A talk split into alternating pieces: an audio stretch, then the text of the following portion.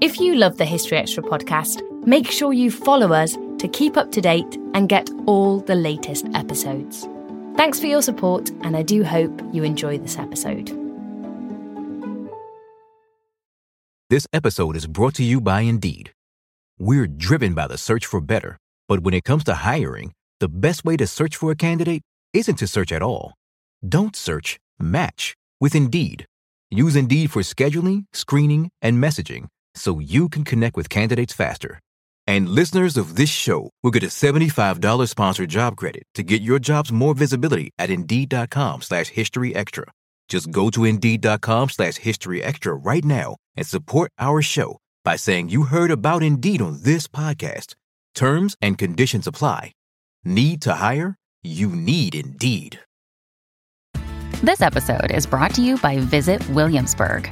In Williamsburg, Virginia, there's never too much of a good thing. Whether you're a foodie, a golfer, a history buff, a shopaholic, an outdoor enthusiast, or a thrill seeker, you'll find what you came for here and more. So ask yourself, what is it you want? Discover Williamsburg and plan your trip at visitwilliamsburg.com. This episode is brought to you by Twizzlers. Long day, late night, feeling a little bored. Twizzlers is the ultimate sidekick for any moment of the day, no matter what kind of day you're having. The perfect level of sweet and a fun excuse to sit back and relax. Unwind with Twizzlers. To buy now, visit Hersheyland.com slash Twizzlers. Welcome to the end of Roman Britain, a History Extra podcast special series. This is episode 2. Hello, and welcome back to History Extra's End of Roman Britain podcast series. This is episode 2, and my name is David Musgrove. I'm your host for the series. In the first episode, I took you to Chedworth Roman Villa in a quiet corner of rural Western England for a look at a recently unearthed mosaic that seems to suggest that some people, at least, were trying to carry on a Roman way of life a few decades after the traditional end of Roman Britain. Now, that end point is going to be challenged as we go through our series, so hold that thought. But before we can properly interrogate what happened in and around the start of the 5th century, we need a thorough understanding of what things were like in late Roman Britain. And for that, I've enlisted the help of Nottingham University's Dr. Will Bowden, who's Professor of Roman Archaeology there and an expert on the topic. He's our guide. And the first thing I asked him was if he could define and characterise late Roman Britain for us. So here we go, over to Will.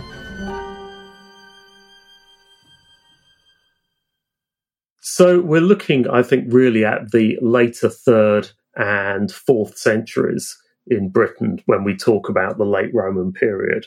And it's a period that is very much characterized by archaeologically visible things like a lot of the coin finds that we get from Britain come from this period. It's by now a, a monetized economy, or at least there's a lot of coins floating about.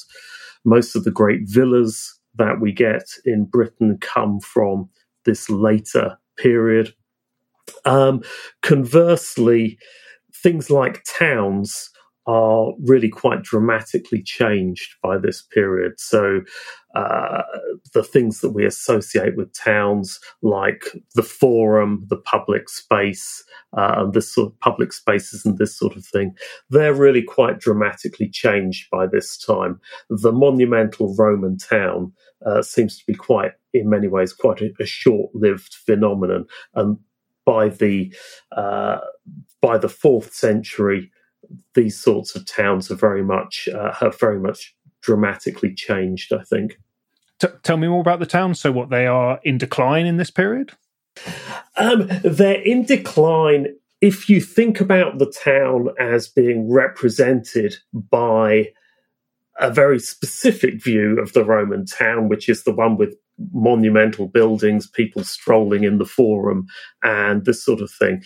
In some ways, I think this never really takes off in Britain in the same way as it does elsewhere in the uh, in the Rome, Roman Empire. And so we've got a sh- quite a short moment, really, in the second century where towns start developing um, street grids, public buildings, uh, and this sort of thing start assuming a slightly sort of monumental form.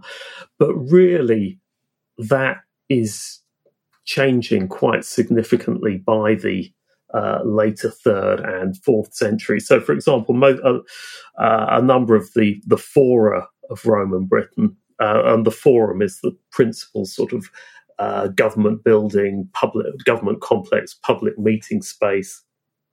Um, they are being used for often for rubbish dumping and for small scale industrial processes um, by the fourth century. So it's like as if it's as if sort of you know county hall in uh, any in a county town at the moment has been uh, changed and used for for metalworking and this sort of thing.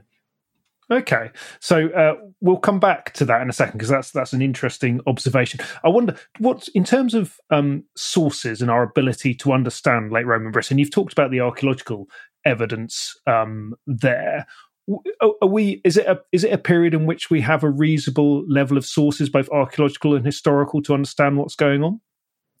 Um, no, I think in many ways the archaeology is is a uh, well, I wouldn't say I wouldn't say better, but it's certainly more specific to Britain. The problem with our, our textual sources, um, they're quite limited in number, and few of them are interested really in talking about Britain as as a place. Um, what most writers like about Britain is that it's a long way away from where they're writing, and it's it's over the sea, so that's difficult, and it's full of weird people. And one of the the idea of Britain being a long way away and weird is a continuous trope that we see in in Roman literature. Um, yeah, really from the moment people start writing about Britain. So uh, we have a number of sources in praise of emperors in the uh, particularly in the fourth century, the so-called the Panegyrici uh, Latini, uh, and these are uh, people writing paeans of, pra- of praise of particular emperors and their achievements, and one of these achievements is quite often putting something right in Britain and the uh, the achievement of the emperor is enhanced by the fact that Britain is a long way away. It's over a stormy sea and is generally quite uh, quite a quite a problematic place. So that's what that's one of the key things that interests Roman writers about Britain is it forms uh, an arena for achievement. Um, some of the and the sources uh, also they obviously focus on Britain when there is a problem to be dealt with, and so it's things like um, usurpations and rebellions, attacks by barbarians that tend to figure quite heavily in the textual in the textual sources. And because that's the moment when Britain impinges on the on the consciousness of these uh, of Roman writers. But it's also worth remembering that we have a very limited number of sources that actually actually discuss discuss Britain, and there are certain periods of time that are yeah that see more more attention than others. But this is, I mean, this is the big problem with the late fourth and fifth century in that the sources are, are very limited and tend towards a picture of catastrophe, uh, which is often not quite borne out by the archaeological evidence. Just going to take a pause there and play back uh, a quote that Will said in that last answer. The sources are very limited and tend towards a picture of catastrophe, which is often not quite borne out by the archaeological evidence. That's a pretty interesting comment, which we'll come back to during the series. But I wanted to know if we do have any voices surviving that could be described as directly from late Roman Britain. So back to Will for an answer to that. we have uh, we have no one writing from the point of view of someone who is in Britain. Yeah, until we get to until we get to Gildas uh, in the you know in the sixth in the sixth century.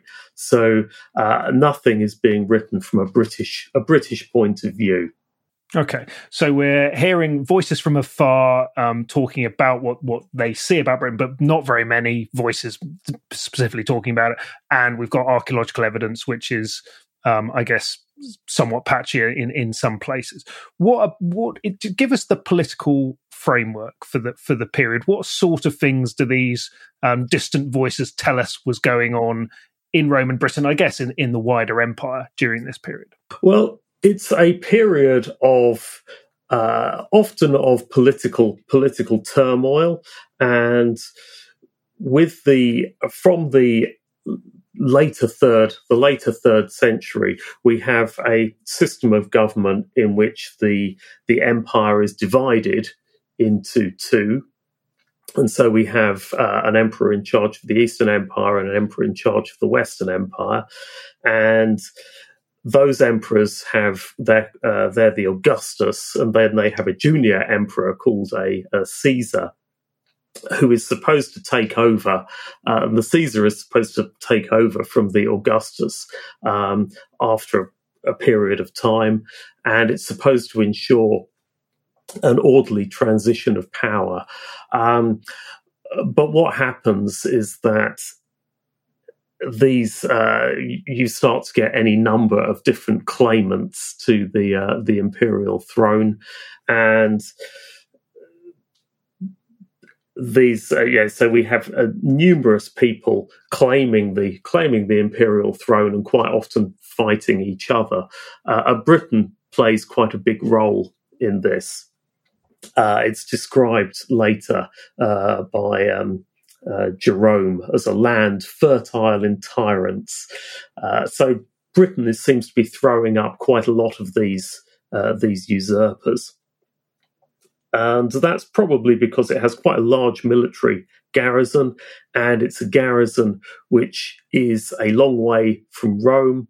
And obviously, these forces they support their own leaders, and so we have a number of usurpers coming from Britain and being declared as emperor and then often then going off into Gaul and either becoming successful for a time or being defeated by the incumbent emperor. So it's it's a period of political turmoil certainly or at least that it's political turmoil that gets emphasized in our sources would you say that roman britain was still in some ways felt like a frontier province you know in, in this in this period obviously it had been uh, part of the Roman Empire for several centuries by the time we get to this. And, but you mentioned it was it was heavily militarized. Still, does it still does it does it still have that sense of being uh, the outer extremities of the empire, which physically it was clearly? It's very much integrated, I think, into the into the empire, and one of the things that Britain is really doing in this period is uh, is functioning as uh, a key part of the supply chain of the Roman military. And so we've got you know pretty good evidence uh, that both textual and archaeological that Britain is supplying the Rhine frontier of the you know, so supplying the garrison on the Rhine frontier um, with know, cereals, um, possibly meat and other other products, and so Britain is absolutely crucial to uh, the Western Empire in that in that sense. But the fact that it's always across the across the channel, uh, I think that does put it on the you know mentally and of course physically on the edge of the on the edge of the Roman Empire. And we also, I think, have to remember that when we think what we tend to think about as Roman Britain uh, really constitutes, you know, between a third and a half of you know of of the British of the the British mainland. So there's quite large sections of Britain that are never really participating in the set to the same extent um, you know, the, the, the southern and central parts of Britain are. That, that, that's a good point. Could you perhaps just characterize a bit a bit more um, fully for us the different um, way of life across Britain generally? So you've got this the, the southern area where perhaps it's more more Romanized, uh, and the north where things are a little more militarized. Perhaps I don't know how how would you what, how would you describe the differences geographically in Britain? Okay, so we've got a we've got a zone um, which is the the southern part and the the central part of the country. So we've got the southeast, then we've got places like Wiltshire, Oxfordshire, um, and then a sort of eastern half of the uh, of the country. Um, and that produces most of the things that we sort of tend to associate with Roman Britain. Um, so towns, villas, um, extensive use of uh, initially imported pottery um, and then other types of fine ware material. Uh, also, probably the places that are participating most in in terms of new forms of uh, change forms of diet and consumption.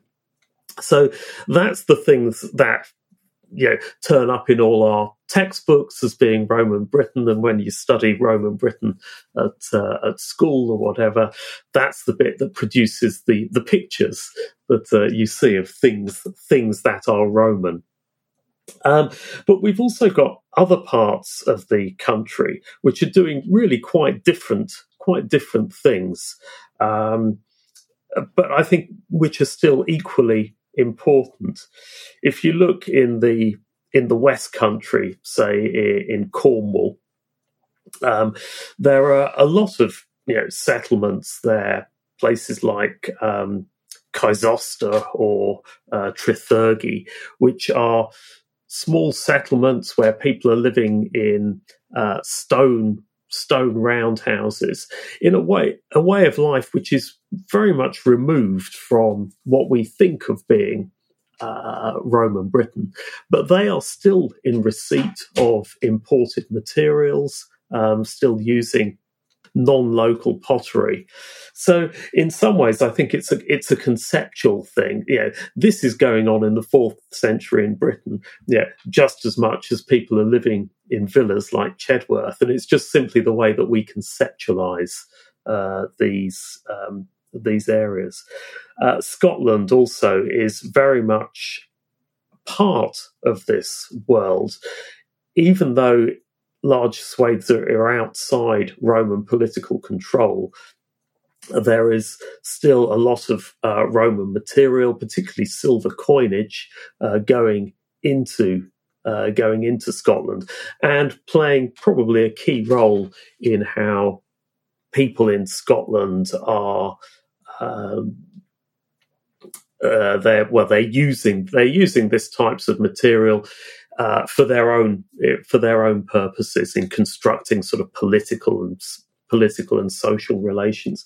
So places like Scotland and Cornwall, which tend to be left out of the general uh, the general uh, appreciation, I suppose, of, of Roman Britain, are still very much, I think, a part of it, but just part, just in slightly different ways. And does that's an interesting point you make about Scotland. Does the sort of the reach of the empire go across the Irish Sea as well to Ireland? Do, do we have any sense about what was what, was going on there uh, and and how similar or different it was to um, to what was happening in, in Romanized Britain? There's always been quite a lot of quite a lot of dispute about that, and the idea of a Roman presence in Ireland has often been has often been quite uh, quite politically charged um, in in Ireland, but there's certainly increasing evidence, I think, of uh, material making it across across the Irish Sea, and as we get into the as we get into the fifth and as we get into the fifth and sixth century, a little a little later, um, we're certainly seeing a I think you know a network in which um, Ireland and you know the west of Britain are, are very much very much connected. This episode is brought to you by Indeed. We're driven by the search for better, but when it comes to hiring, the best way to search for a candidate isn't to search at all. Don't search, match with Indeed. Use Indeed for scheduling, screening, and messaging so you can connect with candidates faster. And listeners of this show will get a $75 sponsored job credit to get your jobs more visibility at Indeed.com slash History Extra. Just go to Indeed.com slash History Extra right now and support our show by saying you heard about Indeed on this podcast. Terms and conditions apply. Need to hire? You need Indeed. This episode is brought to you by Twizzlers. Long day, late night, feeling a little bored. Twizzlers is the ultimate sidekick for any moment of the day, no matter what kind of day you're having. The perfect level of sweet and a fun excuse to sit back and relax. Unwind with Twizzlers. To buy now, visit Hersheyland.com slash Twizzlers. Let's just take a moment of pause here. Will's given us a good picture there of where Roman Britain was and where Roman Britain wasn't geographically. But I want to get a better understanding as well of how Romanisation impacted on Britain's social strata. As we go through this series, you're going to hear several of our experts talking about different reactions from the elite part of society versus the rest to changing circumstances through the 5th century. So I thought it'd be useful to check in with Will now to see if it is a reasonable assumption to imagine a society in late Roman Britain which was wildly unequal. Uh, yes, I think that's I think that's a reasonable uh, a reasonable assumption to make. Um, one of the problems that we have, of course, is that there are only a very a relatively small number of people tend to be the most visible in both textual sources and in archaeological sources. So it's the richest people that leave the largest, often leave the largest traces. And leave the traces that traditionally were the subject of interest for archaeologists. So, for a long time, people liked digging you know, villas and things with mosaic floors uh, because they looked nice and uh, they could be fitted into the scheme of things by which we understood the political history of Roman Britain and also, frankly, they were easier. They were easier to find. Uh, a, a, villa leaves a much larger archaeological trace than a yeah a settlement that has is made of much less uh, uh, much less permanent materials. Um, so there are a lot of there is a certain number of people who are doing extremely well out of it, and some of the wealth that turns up in Britain um, in things like the hoard evidence. Uh, we're talking really enormous quantities of uh, of silver, um, silver particularly, but also also gold. And so, yeah, certain people, uh, wealth is really concentrated in the hands of a certain a, a certain fairly small number of people. Right. So we, have got we've got a, a period where things are changing clearly. You've talked about towns feeling a bit different in terms of what's going on in them. What challenges are people in Roman Britain facing during the course of the later third and fourth century, and how are they addressing them, do you think? In terms of challenges, I think we have to be a little bit wary of seeing the picture extrapolated from the textual sources of you know continuous political unrest and uh, the attacks from people from beyond the beyond the frontiers. Uh, I think it's quite likely that although the emperor may have changed on frequent occasions, it's quite likely that uh, many people might not have actually noticed this. Um, they might have noticed when a new head popped up on the uh, uh, popped up on the coinage, but in terms of the actual effects on people's li- lives, um, I think that might have been. Uh, yeah, we, we have to be wary of overstating this.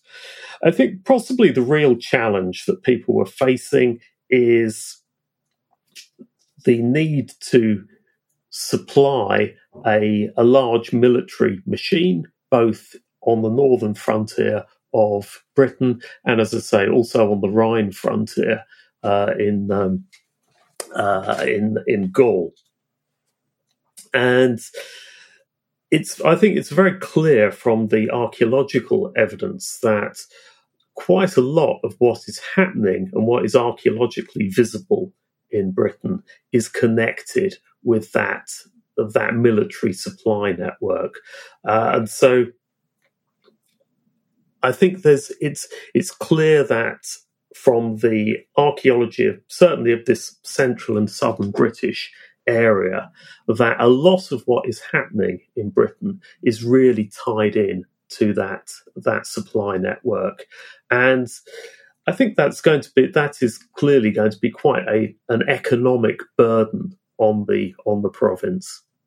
So so people might well have been living fairly sort of stable lives un, unimpacted by the political turmoil that that textual sources speak of but burdened by having to produce an economic surplus to support um, the the military machine of the empire. Yeah, I think that's I think that's right. Um, it's in terms of the overall burden. I mean, one of the things that we see about Roman Britain is it is one of Britain's sort of first big consumer ages. There is a lot of there is a lot of stuff floating about in Roman Britain. It's a very archae- it's archaeologically very very visible, and so even on the smallest rural sites, people have know, access to you know quite fine quality to good quality pottery. Um, there are um, items of dress dress jewelry uh, floating about, uh, and so certainly, I think people, it's a system that also introduces and sustains a certain way of, uh, you know, a certain way of life uh, across the um, across the well parts parts of the province. As I say, you know, for the people who are enslaved or living at the bottom end of the social scale, uh, they tend to be tend to be less visible. Uh, but there's certain parts of the uh, the cemetery evidence, for example, um, that increasingly suggests that parts of the country, particularly these more militarized areas, are uh, subject to you know there's some some evidence of of pretty harsh judicial processes uh, going on in places like places like the Fenlands. Uh, there's evidence of uh, quite a lot of evidence of uh, decapitation, burials, uh, and this sort of thing, which have been interpreted as as representing judicial killings. And so there's, I think there's a, a sense of a, a sense of um, of harsh justice present, also in, certainly in parts of the province. So, so this question is one sort of born with historical hindsight and therefore um, pro- probably ridiculous. But is there any sense that there is any any movement towards disengagement from the empire during the fourth century? Are people is there any sort of preparation to to disengage? It's hard to say, and I think I think we need to be wary of drawing parallels between more recent uh, recent changes and the the Roman Empire. I think the Brexit debate does have some things to tell us in that the the speed I think at which the debate became focused around Europe was quite uh, quite dramatic in that I suppose you know, 15, 15 years ago or so, it's fair to say that Europe was just something that floated along in the background and was not part of you know the day to day discussion. Um, you know, bar the odd you know sort of metric martyr defiantly selling you know potato pounds of potatoes on the marketplace. Um, but very rapidly, it became a, a central issue and while I don't think you know, we can draw particularly useful parallels between um, you know, the Brexit debate and the end of Rome and Britain. I think the speed by which people's identities sort of coalesced around the issue of being in Europe or outside Europe, um, know, is perhaps quite instructive for us. And we can imagine that uh, certain factions would have developed in Britain. And I think we probably, you know, we see this in bits of the army who elevate their legionary commanders um, to. Uh, uh, to you know to be sort of uh, uh new new emperors, uh, we can I think we can see us get a sense of you know factions um, developing, and certainly uh, we get um, this well known quote from uh, Zosimus, um, who's the late Roman, a late Roman writer, who tells us that the pressure that uh, the pressure of barbarian invaders obliged the British to uh, throw off Roman rule and in, live independently, uh, no longer subject uh, to Roman laws. So, and some people have argued that uh, there was a almost a kind of peasants' revolt, if you like, against the against the imposition of uh, against the sort of the tax regime and the sense that the advantages of being part of the Roman Empire uh, were no longer obvious. Although there's very much uh, debate around you know, around the extent to which that was the case. So Zosimus was writing in the early fifth century, wasn't he? That, that's right. Yeah. Okay, so where do you stand on this debate? Was there was there a dramatic dislocation? You've just made a very interesting point that things change very rapidly. Do you see something significant happening at the start of the fifth century? Yes, I think I would see something uh, fairly significant happening at the start of the fifth. I mean, uh, what's what we have to be really careful of is that archaeologically the change is extremely visible, and we go from a period in which there is, you know, for example, a lot of very well made, uh, very well made um, hard fired pottery, um, mass produced, uh, being circulated around Britain, and uh, quite widespread use of coinage, um, which is also you know, pretty prevalent in Britain throughout the or large swathes of Britain throughout the fourth the fourth century. Uh, really, that all disappears in the first um, uh, in the first uh, sort of couple of decades, really, of the fifth century. And for archaeologists, that creates an enormous problem because we move from a period in which we've got loads of really nicely datable stuff. Um, you know, things that happen in the fourth century, we can normally place archaeologically within a sort of couple of decades, know, which is which is great archaeologically. And then we move to, straight into the fifth century, into a moment where all this stuff really um, disappears, or at least dramatically diminishes. And so, I think probably for archaeologists, uh, it creates a highly visible problem, and it, we may overstate the impact of it.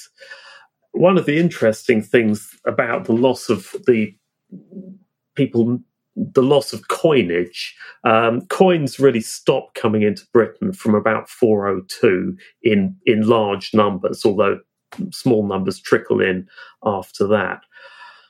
And you know, by and large, people seem to stop using coins. And I think that's quite interesting in that it's clear that they, for most of the Roman period, people got by without using coins. There's a big sort of explosion of coin usage in the third century. Um, and so people use coins pretty in, for various things, pretty enthusiastically um, for say, you know, a century and a half, and then they stop and they they're clearly getting by by without them. I think Britain probably dropping out of the economic system of the Roman Empire. And that is an economic system, as I say, predicated on military supply. I think that has a dramatic effect on the sorts of things that we as archaeologists find and tend to study. But whether that effect is actually whether that effect is actually overstated, um, uh, I'm not. I'm not sure. But certainly there are sort of really quite dramatic changes from the fifth century onwards, and not only in in material culture, uh, in pots and coins, but then slightly later on, we we also see you know changes in changes in diet. Um, and changes in other other sorts of other sorts of behaviour. So I think it's pretty I, think it's pretty dramatic. I think the idea of uh, a, the sort of long fifth century in which yeah, sort of Roman rule more or less continues, but in a way that's very hard for us to see. Um, I think in some ways that's in some ways that's that's quite quite tricky. But we should also see a country that is uh, frag- probably quite fragmented and in say you know the west in the west country in places like places like um, Wiltshire uh, it may well have ca- things may well have carried on in a much more recognizable or recognizably Roman form than they than you know was the case in say the east of the east of Britain. So that takes us back to the, the sort of the geographical divide again. Some places you would definitely have noticed a change by the sound of things, and in other places you might have carried on a life broadly similar to what you were um, engaging in before. Yeah, and I think it's uh, as certainly in the west of Britain, we see people even in the fifth century. I think adopting a uh, a sort of newly a new Roman life. So you've got places like um, again Cornwall, where you see the emergence of people using uh, uh, inscriptions and to a much greater level, and also in receipt of imported material from the, the Eastern Mediterranean. And this material, you know, is turning up in even at sort of quite really quite rural, quite rural sites. Um, so yeah, I think a a regional, a, a regionally varied response um, to what's you know to the the changes of the fifth century is is something that's really quite apparent. I, am just trying to uh, give our listeners an idea about what life might have been like for people who sort of lived, who someone who was born in the year 400 AD in Roman Britain, and obviously, as from what you said, there's going to be clearly differences depending on who they were and, and where they lived in Roman Britain. But w- what might the experience have been like for them? Would they, they, they would have noticed that something was going on, uh, or or maybe they wouldn't? I think they would have had to have noticed that something was something was going on. If you're born in 400, um, certainly you know, your parents are probably participating in you know, aspects of what we see as um, Roman life in terms of you know, using uh, in terms of using coins, um, in terms of having access to you know a range of a range of material goods, and that range of material goods yeah, does seem to does seem to does seem to disappear. I think it's also the case that people's aspirations might have might have changed the way you you know you would identify perhaps not with being part of you know the Roman Empire, but other identities might have supplanted that. And I think we certainly get more fragmented power regional power structures emerging. And so your allegiances may have been much more uh, much more local than uh, yeah, than they would have been, say, in the, in the fourth century. I think in the mid fourth century, most people would have ex- in Britain um, know, would have accepted that they were part of that Roman that Roman political structure. Whereas I think you know in the decades of the early decades of the fifth century, that would have been you know much more much more ambivalent. And I think if you are born in 400, um, it would have been, I think, quite a you know quite a challenging moment for people's you know sense of identity, their uh, allegiances, um, and of course we've got you know we've got uh, also we've got religious uh, religious change as well um, through this through this period, which adds another another layer to it. So I think we're getting a whole range of different and new identities, perhaps uh, emerging, and I think that may well have been quite challenging for people. But it sounds like you're so identities being readdressed and reassessed, but it sounds like you're not arguing for a period of uh, apocalyptic collapse. Apocalyptic collapse, um, not as a whole, but I think you know there are there's yeah there are yeah probably probably incoming you know, incoming groups of people in the fifth century, and we know that you know, we know that immigration you know causes causes issues, and it's certainly likely that you know, for many of the people living in the early fifth century, there may have been episodes that would have been you know pretty bloody and unpleasant. Uh, I don't think we should. I don't think we should. Um, we should overlook that. That said, the you know the evidence of wholesale you know burning massacres and this sort of thing remains you know conspicuously absent.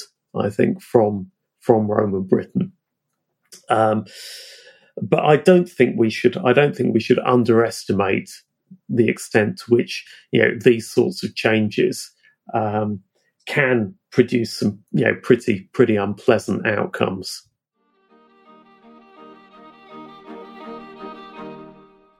You've been listening to Professor Will Bowden from the University of Nottingham talking about the context of late Roman Britain. And if you want to hear more from Will, he's written a really good feature for the website historyextra.com all about the fall of Roman Britain, so do take a look at that. Uh, now, Will mentioned religious change in that conversation. I'll be talking to David Petts about that in a future episode. But next time round, I'll be talking to Rob Collins about the military side of late Roman Britain and perhaps exploring some of those unpleasant outcomes that Will just mentioned, which the change in nature of military power might have brought about. So do come back and listen into that.